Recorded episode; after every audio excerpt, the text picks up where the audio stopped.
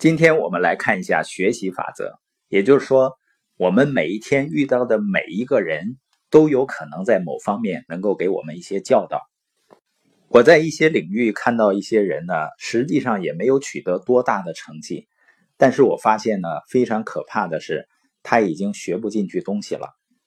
这样的人没有意识到这对自己的伤害有多大。事实上，就是没有人会老得。聪明的或者成功的不需要学习新东西，阻碍一个人学习并提高自己的唯一因素就是态度不端正。那我们怎么样向别人学习呢？第一点就是让自己充满了学习的热情。管理专家克罗斯比说啊，人类行为有一个理论，说的是人们潜意识在阻碍自己智慧的增长，人容易变得依赖陈旧的做法和习惯。一旦达到个人对外界的舒适期，人就停止学习了。剩下的日子呢，脑袋空闲着。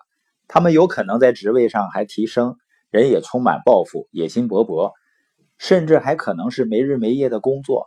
但是呢，他们再也学不到新东西了。那些爬到梦寐以求的位置，达到机构预定目标，或者拿到苦苦奋斗得来的学位的人，通常会出现这些问题。因为在他们的心里啊，他们达到了目的，他们觉得舒服了。但一个人要想不断成长，就不能安安分分地待在舒适区里。你需要把学习定为自己的目标，这样呢，你的心智上就永远不会枯竭，做事的动力也会很强。不用担心没有人来教你。柏拉图曾经说过：“学生准备好了，老师自然会出现。”学习法则的第二点呢，要看重每一个人。很多人参加研讨会呢，他认为只有那些最成功的人才能教给自己东西。实际上呢，往往那些正在迈向成功路上的领导者，他们呢，往往能够给人们更大的激励和指导。关于学习法则的第三点呢，就是愿意为学习去付出努力、付出代价。约翰呢，在二十世纪七十年代中期。选出了全美最顶尖的十名教会领导人，设法约他们共进午餐。为此呢，他甚至开出一小时一百美元的价。当时呢，这是他半周的薪水。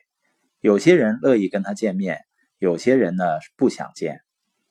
当时约翰跟妻子并没有多少钱，那些领导人呢又分别住在全国各地，所以呢，几年来他们就利用假期去拜访他们。为什么约翰愿意走这么远的路去见这些人呢？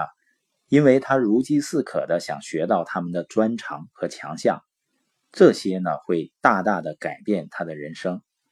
跟这些人保持联系，一直贯穿着约翰的生命。每个月呢，他都会设法跟他自己尊敬并且想从他那里学到东西的人见面。第四呢是不耻下问。约翰在大学第一年的时候，在俄亥俄州。一个冷库里干兼职，在那里呢，牛被屠宰，肉被放进冰柜里。他的工作是把新处理好的肉运进冷藏区，然后替顾客拿出订购的冻肉。他每次遇到新问题，总会想办法把它搞懂。搞懂的办法呢，就是观察和询问。他干了大约两周，有一个干了多年的老头呢，有一天把他拉到一边，说：“啊，孩子，我告诉你。”你问的太多了，我在这儿都干了半辈子了，我杀牛，这就是我的活将来也只有干这个。你会的越多，他们就想让你干的越多。你能理解到为什么这个人在这杀了一辈子牛吗？所以，对于那些不想学习和进步的人啊，我就知道他不想人生有什么变化。作家冯·歌德相信呢。一个人应该至少每天听一曲妙歌，读一首好诗，赏一幅美画。